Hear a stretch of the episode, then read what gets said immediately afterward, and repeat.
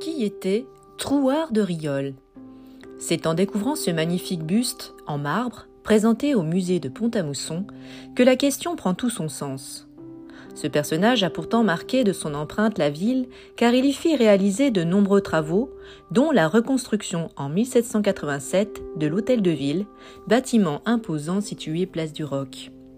Sa carrière est marquée par son soutien au roi et à la monarchie.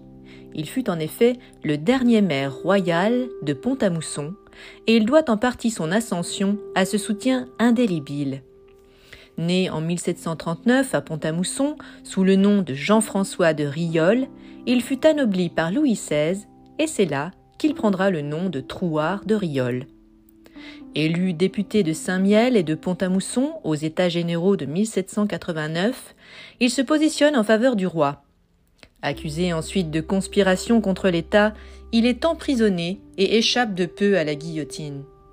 Il émigre alors pour l'Autriche en 1791 et meurt à Naples en 1806. Il ne reverra jamais Pont-à-Mousson.